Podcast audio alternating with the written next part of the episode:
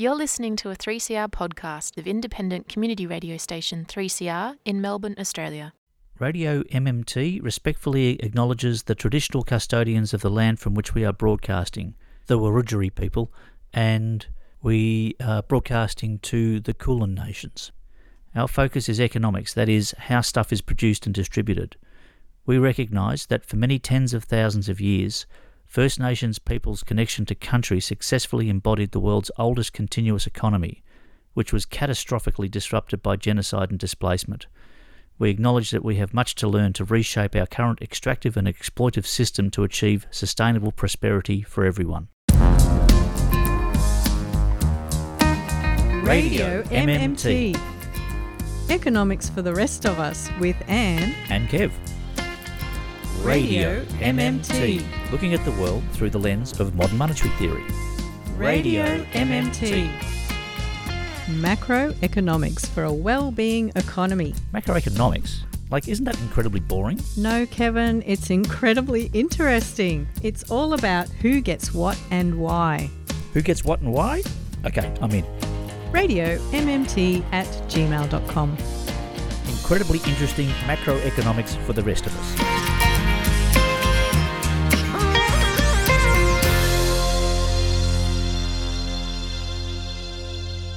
Welcome to another episode of Radio MMT. How are you, Anne? Hello, Kevin. I'm doing all right. I'm a bit weary, actually. You're a bit weary. I ran all my errands today, literally. I went running around on foot because I'm trying to get up my steps count for the day. Ah, righty. I've got one of those apps on my phone, and it um, it tells me that I need to do more the whole time. It's because I leave my phone. I don't keep it on me the whole time. That's your excuse. it's, it's true. I'm do, I do these ridiculous days, and it says, "Oh, you need to do more," and I go, Well, I went Googling to see You if it's me. actually a thing. You know, is it actually a thing that we need to do these 10,000 steps every day? "Yeah." Says who? And you know where it came from? No. This whole thing originated as part of an advertising campaign to sell a product, which was a pedometer. Ah, rightio. Capitalism, you've got to love it. Capitalism again, yeah. Actually, that's that's the thing is because you know how um, everything is terrible and we're all doomed, right? That can be a bit depressing sometimes when you think about it. And all the indicators are, you know, everything's going to go to hell in a handbasket. So what do you do then? What are you supposed to do if if if nothing's going to work? And so my kick now is that we're at the end of the Holocene period. This is a twelve thousand year period that's suitable for human existence Paradise. of paradise, and uh, and it's coming to an end. So my task is to go and find all the nice things and enjoy them while they're still there, and, and trying to do it removed from capitalism as much as possible. So Oh, there's a mighty goal. yes, And I haven't said hello to our lovely listener yet. ah, Larry or Yes. Larissa, Or it could even be Fred. I hear that Fred, ah, Fred. has been going through our backlist, Kevin. Ah. He's been binging the backlist. Oh, that's a problem of the modern age, isn't it? Like everything's there on social media to be checked up on. That that never used to happen, but Well, stick with us for the next hour because Kevin and I will be wandering the weeds of the macroeconomy with our trusty tool, which of course is modern monetary theory. And you might be wondering why you need a trusty tool to do this, and that's because there are so many conflicting ideas out there about what's going on in the economy. And modern monetary theory is the one that we think is the best tool, or what the economists would call an analytical framework for understanding what's going on. basically it's a uh, uh, it's a method of cutting through the bullshit and um, uh, there's there's so much nonsense out there. I mean you just sort of think that the economy that we live in you can't imagine it any other way. But then you have to realize that the economy we live in is a completely imagined construct and that we just happen to be locked into this one system and so i guess what we try to do is look objectively at that system And how it could be done better. Once you Yeah. understand how it works, and I think modern monetary theory describes it the best. And what's special, of course, about modern monetary theory, as it says in the name, is that it does look at money. It looks at the monetary system, which mainstream economics, believe it or not, doesn't even bother thinking about money. yeah yeah it's got the weird concept about how um, Money is neutral, so money they is don't neutral. have to think E- about e-. Everything is, is in natural balance. The exchange of goods is in natural balance with, with something else, and, and money is, is to be ignored. It's bizarre. It is. And it leads us into all sorts of horrible and dangerous places. Although I find it's a real coincidence that somehow these bad economic theories just happen to suit funneling money towards about 20% of the population while the rest of us are struggling. I think it's even less than 20% because, as we say at the intro, it's about who gets what and why. Hmm. And there's a pattern emerging. Um, And uh, There are some patterns, and you've got to wonder, don't you? yeah, and, and uh, who gets what? Well, there's some people getting an awful lot. And why are they getting it? That's because of the way we set up the system. That's right. And that's what we'll be looking at in the upcoming hour because we did get another letter from the Cape. So, Excellent. Bill Mitchell, who is the economist who founded modern monetary theory, so he sent us another letter. And in that letter, he's going to be describing one of the mechanisms by which we do funnel money to uh, a certain percent of the uh, population. But before we do that, yeah. I did want to remind us that there is a documentary that's now out there, and in fact, it had its first screening in America back in September 2023. Yep. And that documentary is called Finding the Money. Ah, yes, I've heard of this. I've seen it, seen it around. Yep. hmm You and I are going to do a big wind up on this one because eventually it will be screening in Australia, and I think that'll happen early next year sometime. So we'll keep thinking about uh, checking this documentary out because it is a film in which they are looking at what modern monetary theory has to say, and the way they've done that is to go and look at some of the economists, and that includes Stephanie Kelton. Right. And of course, she's the one who wrote The Deficit Myth. And the director of the film, Maren Poitras, she was interviewed back in October 2023 by the San Francisco Chronicle. And I've got a couple of interesting quotes from that article. Sure. Lay it on me. And uh, this is what jumped out at me. She said, I interviewed so many economists of all stripes to figure out what's their critique, meaning what's their critique of MMT. And she said, I could never get much past that MMT is this crazy theory that says you can print infinite amounts of money and it will never cause inflation. So that's the best these economists came up with. Uh, Okay, yeah, Th- that that's the constant criticism. Hmm. Oh, you can't just print money because it'll cause inflation. Like- like- like- we understand that you can print infinite amounts of money. You just got to make sure that where you place it doesn't cause inflation. Exactly. what we're saying is that the capability for the government to create dollars is infinite. This is where we go back to that idea of money being like points in a football game. Yeah, The umpire can never run out of points. In theory, the umpire could award an infinite number of points. But does that ever happen in a game? Does that ever happen on the ground? no, no, you have to you have to place them according to To the rules. To the rules, yeah. game. You know, I've got I've got a um uh, an app that I'm that I'm been working. Uh, I'm, I'm sort of uh, just theorising on the moment. It's called the Slap app, right? Okay. And the slap app is that you're allowed to slap somebody three times a month. and I know that's really bad and I know it's really old school, right? But it would stop people from making stupid comments because they might be slapped for it, right? And if you slap somebody for the wrong reason, well, then you, you might have to get one back You're going to patent this, are you? I reckon it's a pretty good idea. But I tell it to, to younger people and they think it, they're horrified. Uh-huh. Uh, but I tell it to older people and, and, well, they were all smacked when they were kids. So we they kind remember. of. we remember when you got the cane at school. and, and I know it's, it's a carrot and stick thing, but I reckon we need a bit more stick because there's too much carrot around at the moment. so, so anyway, I'm just, just saying that my slap app could have been used for Could that have person. been used right now. You have to get the slap sound effect so we can use it. there you go. So, Maren Poitras, who was the director of this documentary film called Finding the Money, she went on to say that this kind of characterization or mischaracterization that's out there, what I find illuminating is that I could not find a great critique. In other words, she's done what you and I didn't do, Kevin, which is we have not yet run off to the mainstream economists and said, well, what do you think of modern monetary theory? Oh, yeah, yeah. Right. But she's actually gone out there and done it. Thank goodness. She's done the legwork for us. Cool. And she said she couldn't find anyone who had a decent critique. Decent So- critique. Mm. I was really pleased to hear that because that tells me that what you and I are saying, which is that modern monetary theory is the best description of the macroeconomy, that holds up. Yeah. So, like, we've had um, uh, MMT, the book, which is kind of like the macroeconomics book, and other books like the Deficit Myth, etc.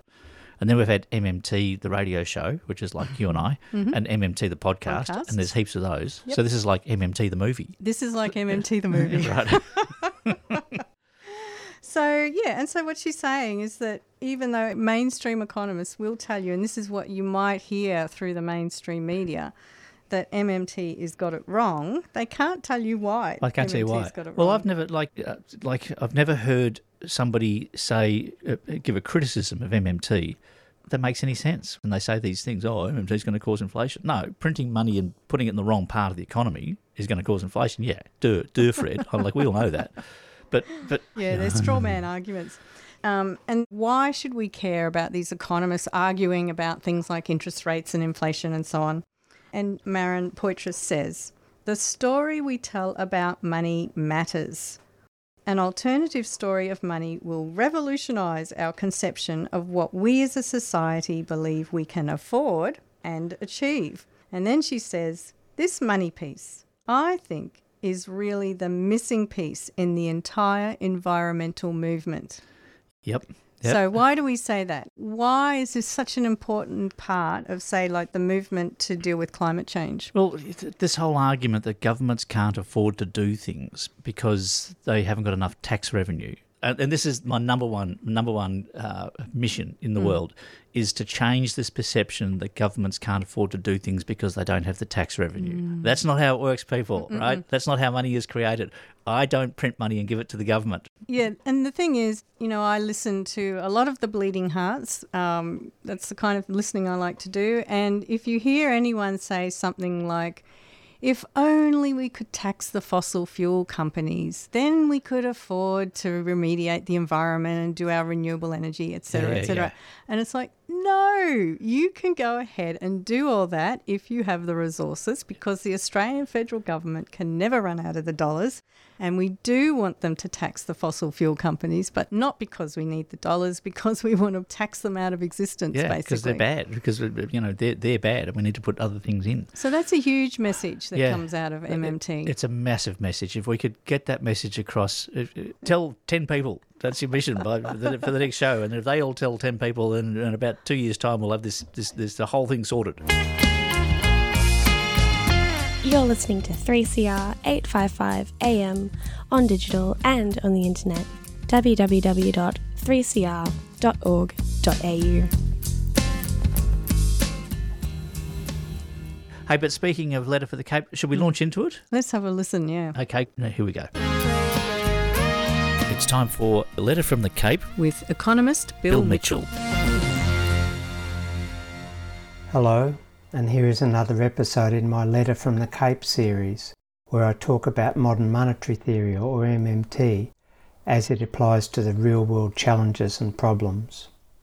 Earlier this week, we learned that one of the big four retail banks in Australia, Westpac, recorded a 26% increase in their annual net profits, $7.2 billion, which means its shareholders will be banking extra dividends this year.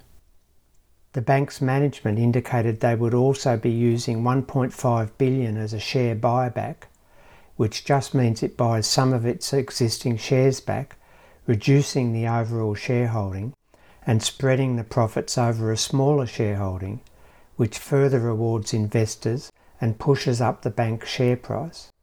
The result? A big boost to those with wealth invested in the bank.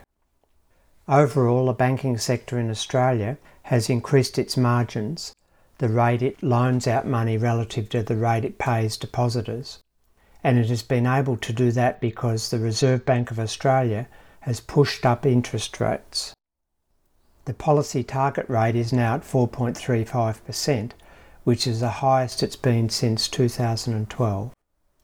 This added around $100 per month to the average mortgage of 600,000 and since May 2022 the average mortgage holder has seen their monthly payments rise by around $1,560. This is a 52% increase, a massive impost by any measure. The RBA has now hiked rates 13 times since May 2022, and the shift from 0.25% in April 2022 to its current level is one of the fastest escalations we've ever seen. Massive boost to bank profits and RBA rate hikes are directly connected. And as more Australian mortgage holders segue from fixed rate contracts to variable rates in the next several months, the private banks will see their profits increase even more. Have you ever wondered why commentators from the commercial banks, who are overwhelmingly featured in finance reports on the ABC and other media outlets, typically urge the RBA to push up interest rates to prevent the economy from overheating? These commentators are held out to the public as independent industry experts, when in fact they are just boosters for their companies. They know full well that constantly telling the public that rates must rise to fight inflation is just a smokescreen for their special pleading to boost their company's profits. The RBA's own research demonstrates that when they push up the target policy interest rate, bank profits head towards the stratosphere. The situation is even more loaded when we realise that while the winners of the RBA policy are the wealthy segments of our society, the losers are usually at the opposite end of the income and wealth spectrum. The RBA promised borrowers that if they took out large mortgage loans in 2020 and 2021, they could assume that rates would not rise until at least 2024. Of course, it was stupid of the then RBA governor to make that statement but the rate rises since 2022 have significantly punished an increasing number of borrowers, and the pain is concentrated on the lower income groups in our society who have very little income leeway to absorb the substantial increases in mortgage payments. It is not too simplistic to see this as a massive income redistribution from poor to the rich, engineered by the central bank. The RBA claims that the rate hikes are not hurting households all that much because they have prior savings to draw upon. Think about that. Low income families have virtually zero saving buffers. Of the better off families that do have some savings to draw on, the latest national accounts data shows they are running down those stocks quickly. So, what wealth the lower ends of the distribution might have had is being quickly destroyed by the RBA policies and redistributed to those with immense wealth. The latest CPI data revealed a declining inflation rate with some persistence, but like a Pavlovian dog, the RBA was motivated to push rates up again. The RBA says it must get inflation down to 2 to 3% as quickly as possible, even though that target rate has no basis in any legitimate economic theory. In other words, it is just a self imposed rule without any justification. But that issue aside, the factors driving the inflation rate at present are not related to excessive spending by households. Rate hikes only discipline inflation if the sources of the inflation are sensitive to interest rate changes. At present, CPI inflation is being driven by escalating rents, which in part are due to landlords passing on past RBA rate hikes to tenants. It is a case of RBA interest rates causing rather than suppressing inflation.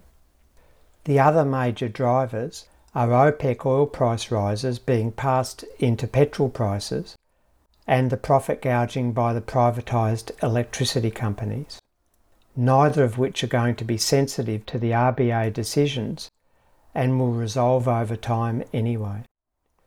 There was no case for the RBA to increase rates, but in doing so, it has further increased wealth inequality in this country and further entrenched the power of the elites. This is one example of our broken policy system. In Japan, where I'm currently working for a while, the Bank of Japan has kept rates unchanged throughout this inflationary episode because it formed the view correctly that the inflationary pressures were coming from the supply side and interest rate changes would do little to fix that problem. They realised those supply side pressures would abate as the world adjusted to the disruptions caused by the pandemic and that they could just wait the inflation out without causing families with mortgages more pain on top of the cost of living pressures. There is another way, but our blind policymakers refuse to see it. And sitting pretty are the bank shareholders, who count the extra profits with glee with little regard for the low income families who are now enduring massive burdens. That's all for today. Until next time, see you later.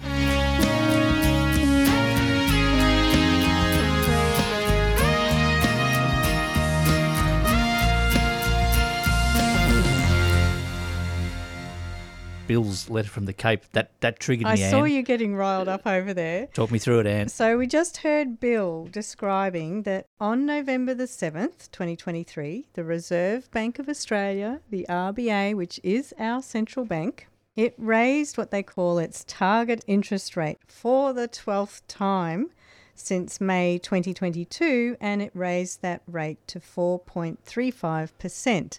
So when the RBA raises its target rate, that flows through to what they call the whole interest rate structure in the economy, which means that anyone who's got a loan from a commercial bank is likely to see the amount of money they have to pay back in interest go up if they've got a variable rate loan.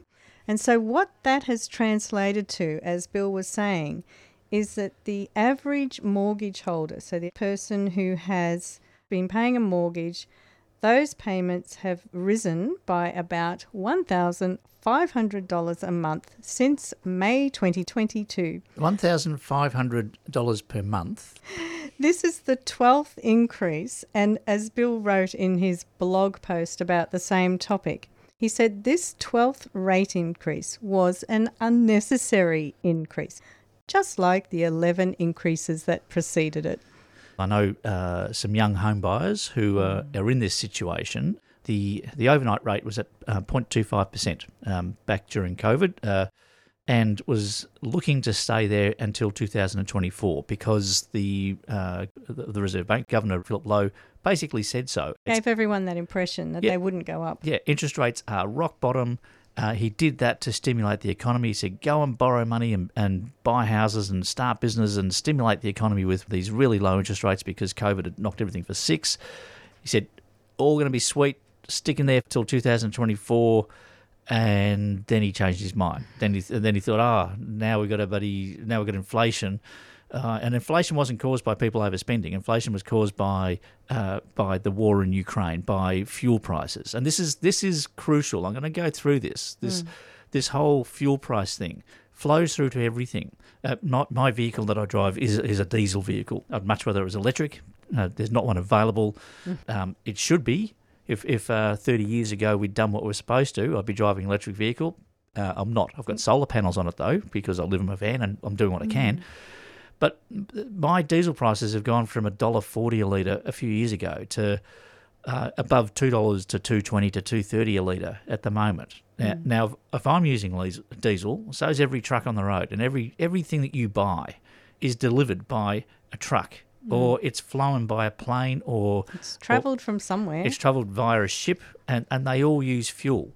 Uh, and, and everything that you have is wrapped in plastic, and plastic is made from oil. Mm. So nearly everything that you consume has an oil price foundation. When oil rises significantly, like it has, which is almost doubled, you're going to have prices go. Cost of living increase. So I heard that the new governor, um, uh, Michelle Bullock. keep on calling her Sandra Bullock. That's the actress, isn't it? Yeah. Um, yeah. Don't get them mixed up. Yeah, I might get them mixed up. And she was saying, oh, you know, ha- hairdressers are, are more expensive now. And, and so hairdressers are causing inflation. No, hairdressers are putting up their prices because their rents have gone up. And as we said before, the, the reason the rents have gone up is because the interest rate's gone up. So So the only part of inflation that's being affected by the interest rate rises at the moment is not the energy side of it and the price gouging side of it.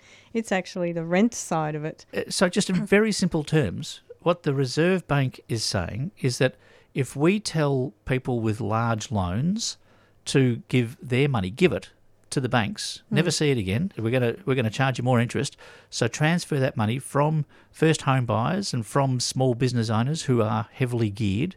That what they're saying is if we tell these people that they have to pay more interest and give more money to the banks who are doing very well, that somehow is going to cause the oil companies to reconsider their prices and drop them. So somehow going to deal with inflation. That's the logic. And as Bill said, what is actually going on here is what they call a transfer of wealth. And he calls it a massive income redistribution from the poor to the rich, engineered by the central bank. So, in other words, one bunch of people are paying more money to another bunch of people. Mortgage holders and renters are paying more money to the banks.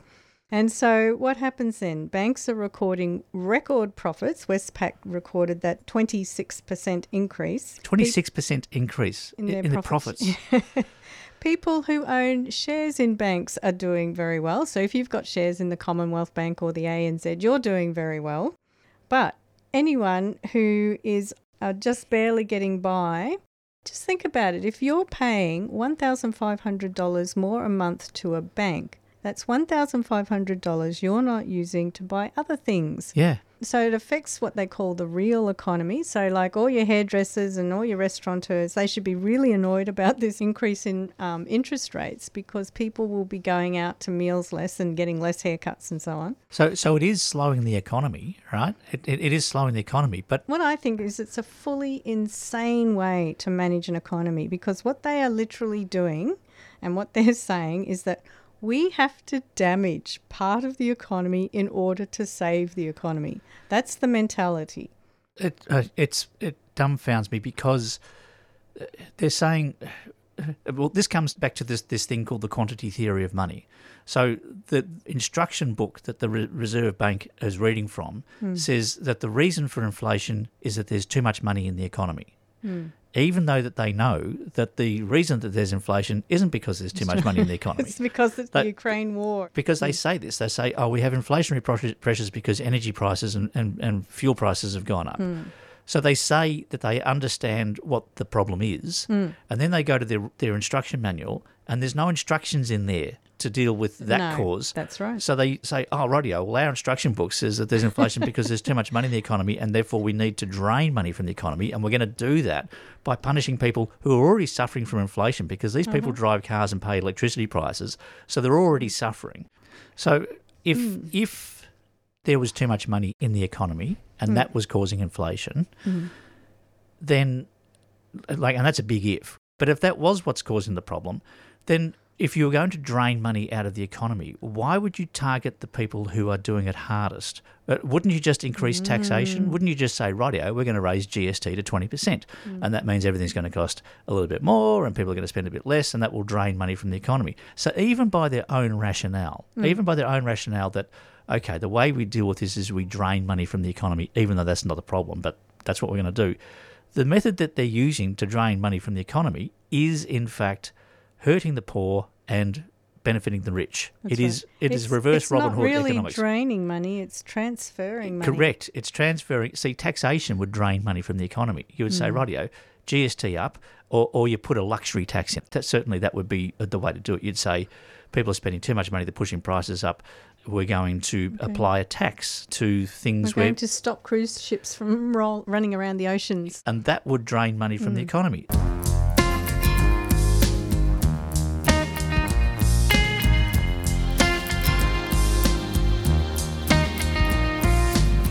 You're with Anne and Kev on Radio MMT At 3CR Community Radio in Melbourne, Australia. and wherever you get your podcasts. Economics for the rest of us.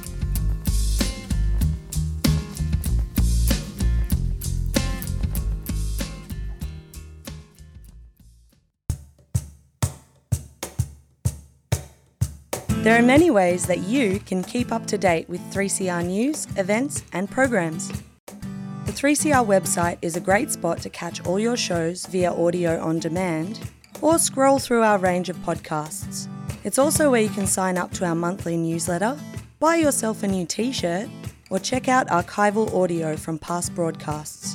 Of course, we're also on Twitter at 3CR and Instagram at 3CR Melbourne. But don't forget our mighty AM band. Catch us anytime on 855 AM. Keep in touch. 3cr.org.au.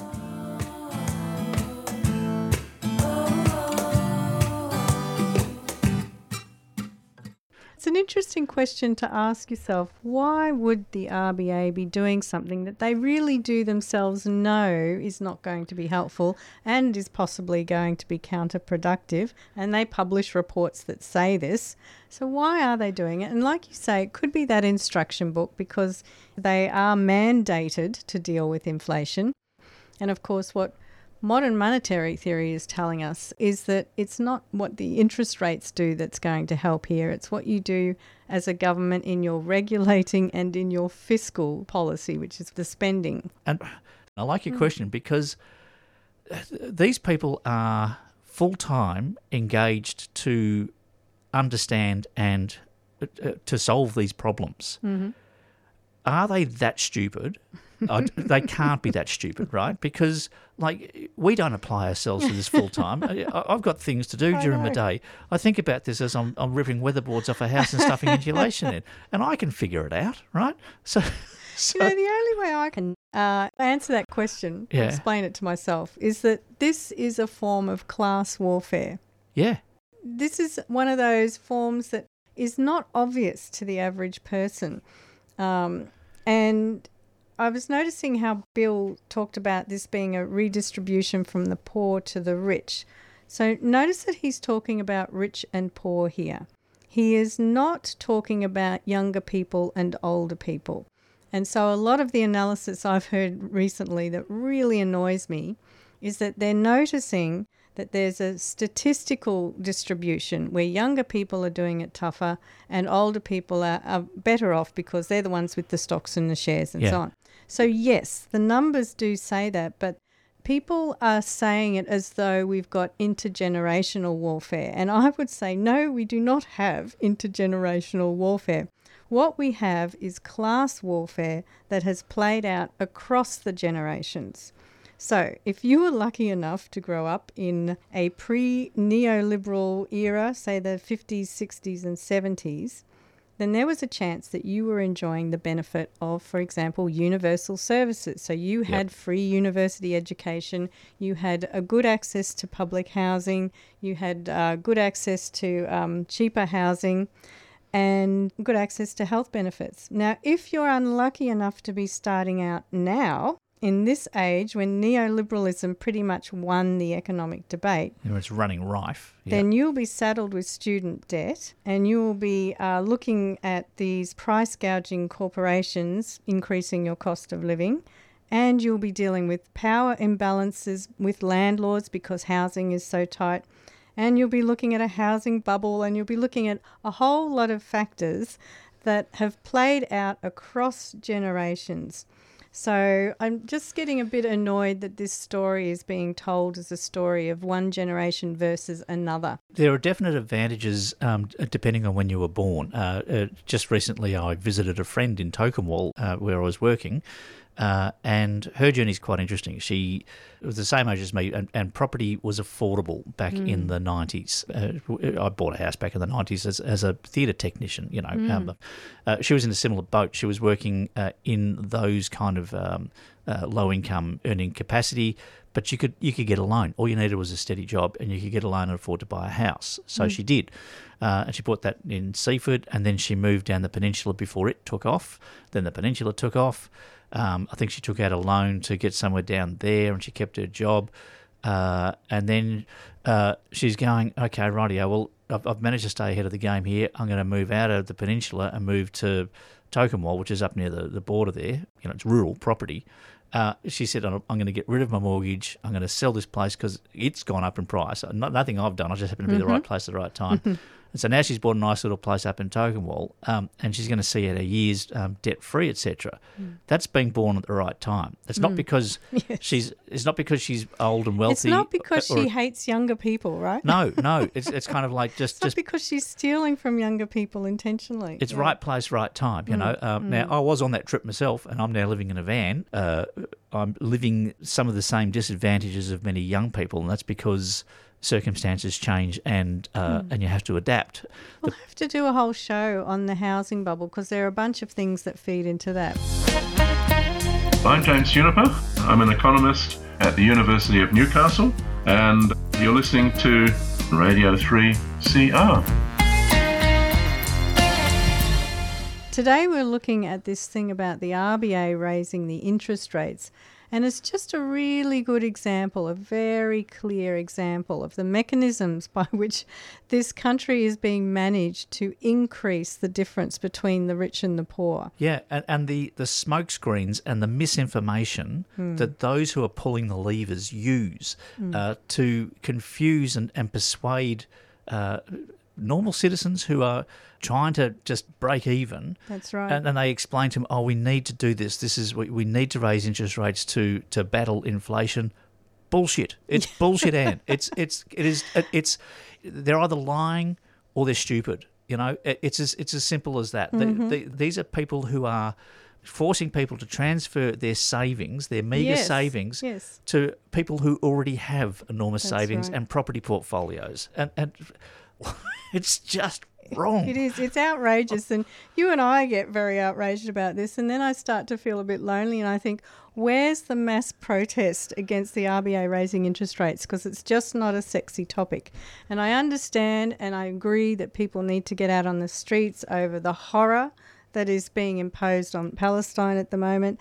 And I agree that people need to get out on the streets around climate change. And I'm thinking, where are people getting out on the streets about the RBA raising interest rates? And then, Kevin, there was a ray of light. What? And what I was so excited because I discovered that back on the 29th of August 2023, while she was still the deputy governor, so Michelle Bullock is now the governor of the RBA, back then she was the deputy governor. And she was about to give a speech, which was the Sir Leslie Melville Lecture at the ANU, the Australian National University in Canberra. And this Leslie Melville Lecture is an annual public lecture that is uh, named in honour of an economist who helped pioneer central banking in Australia. I'd never heard of this person. Right. so you learn something. Anyway, she's about to give this speech, and then a handful of protesters march into the auditorium to disrupt her. And they were reported as saying, Hey, Michelle, you say 140,000 people should lose their jobs. How do you justify that? So now what they're talking about is the single worst mainstream economic policy, which is known as the NAIRU, The the non-accelerating inflation Inflation rate, rate of and unemployment. So we've got three numbers we're talking about here, three rates. We're talking about interest rates, we're talking about inflation rates, and we're talking about unemployment rates. And Michelle has been saying that the way to keep down inflation is to raise interest rates so that businesses close, so people lose their jobs. And I was just so excited when, oh my gosh, these young people, they get it. And they're actually so outraged about it. They're making signage and running into this auditorium to demonstrate against this woman, who, by the way, is appointed by the current government after their so called review of the Reserve Bank of Australia. As soon as you hear her say we need to lose 140,000 uh, jobs, we know that that review was just like a toothless tiger. They weren't going to change the way the RBA operates. So I feel like, Kevin, that these people um, expressed how I was feeling. And you know, I don't often um, pick the music here, but I do have a little bit of a tune that I think expresses how the protesters were feeling and how I was feeling. I am so looking forward to your little creation here, uh, Anne. So let's uh, let's go with it.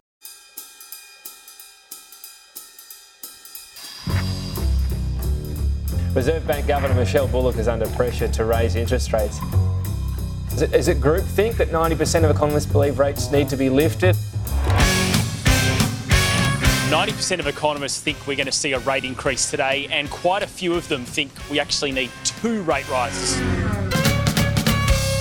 What's it all about? It's about inflation being too high.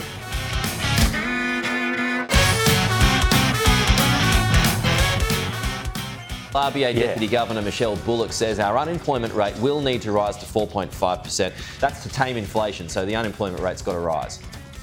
Unemployment rate's got to rise. This is what Michelle Bullock was saying. Basically saying it needs to get to 4.5%. And just doing the maths on the back of a napkin, that's about 140,000 jobs that need to be lost in Australia's economy. Why does the unemployment rate need to go up? Well, if there are less people working, there's less demand being put into the economy. Less people are earning money, they're not spending that money in the economy, they're not pushing up inflation. So it's one of the ways to bring down inflation is a higher unemployment rate. Is it groupthink? Is it groupthink? 4.5%.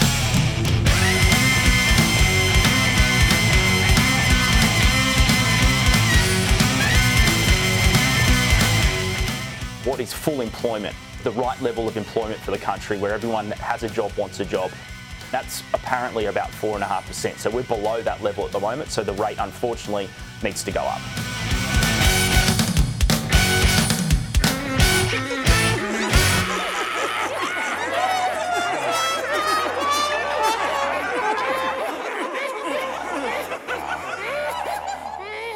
The old NAIRU Ann that featured quite prominently in your clip there. 140,000 people. This this is talk me through it. Okay. Well, really, I've just got a question that I might pose. Um, I'll just put it out there. I don't expect you to have an answer for this, Kevin. Um, but what I'm noticing is that on the one hand, we have a Labor government who, at the moment, is overseeing a return to the high immigration rates that we saw under the coalition government.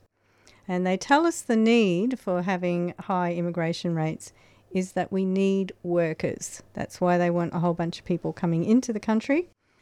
And I, you know, we definitely do need immigration. I'm not arguing against immigration as such. But at the same time, we have the central bank doing its best to put 140,000 existing workers out, Out of, work. work. So, which is it? This is the question I have. Do we have too many workers or do we have not enough workers? It's. Uh, I- I think there's just a um, there's contradicting policies going on here, aren't there? The the government, to its credit, is making some pragmatic decisions. We need some workers. The environment they're inviting them into is not prepared. There's a housing shortage. Uh, you've got the Reserve Bank fighting increased activity. It's just Hmm. I think Anthony and Michelle need to get together. well, our Prime Minister Anthony Albanese and our Reserve Bank Governor Michelle Bullock, they need to get together and talk about just what they're trying to do here. look at policies smashing into each other. It's, it it makes no sense. I'll just leave leave this thought though that I wonder if they're actually in quiet agreement because if you look at both policies, both policies are about attacking workers. High rates of immigration of unskilled workers drives down wages and conditions. Raising interest rates drives down wages and conditions through higher unemployment. Do you know what I think both of them uh, are feeling? They're feeling a little bit dissatisfied. Anne, and with that, we go to Devo. Devo.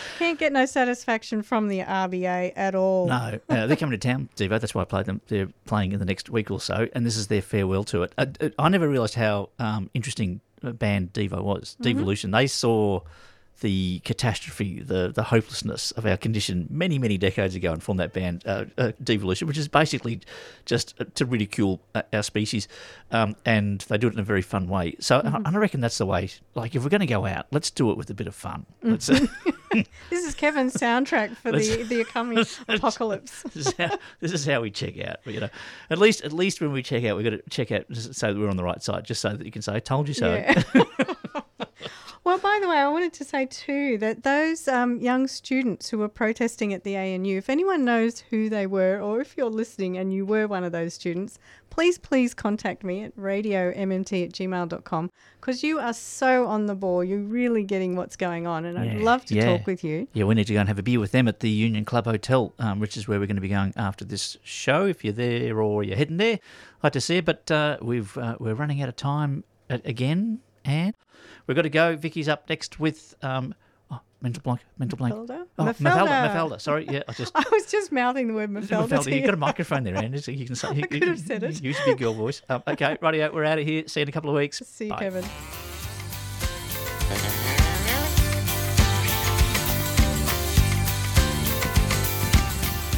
You've been listening to Radio MMT with Anne and Kev. We'd love your feedback. Email us on radiommt at gmail.com or search Radio MMT on social media. Listen to this show anytime wherever you get your podcasts or on 3cr.org.au forward slash radio MMT. Support this show and the station by subscribing to 3cr.org.au and mention Radio MMT. We thank all our guests And we thank economist Professor Bill Mitchell and his mmted.org, educating masses on modern monetary theory. and thank you to our listening listeners for listening. And I thank you, Kevin. And I thank you, Anne. So, what's planned for next week? Kevin, there is still so much to talk about. We've got to expose all this rotten economics. Well, yeah, yeah, no, that's, that's good, and I get it. Do you reckon we could use a bit more music?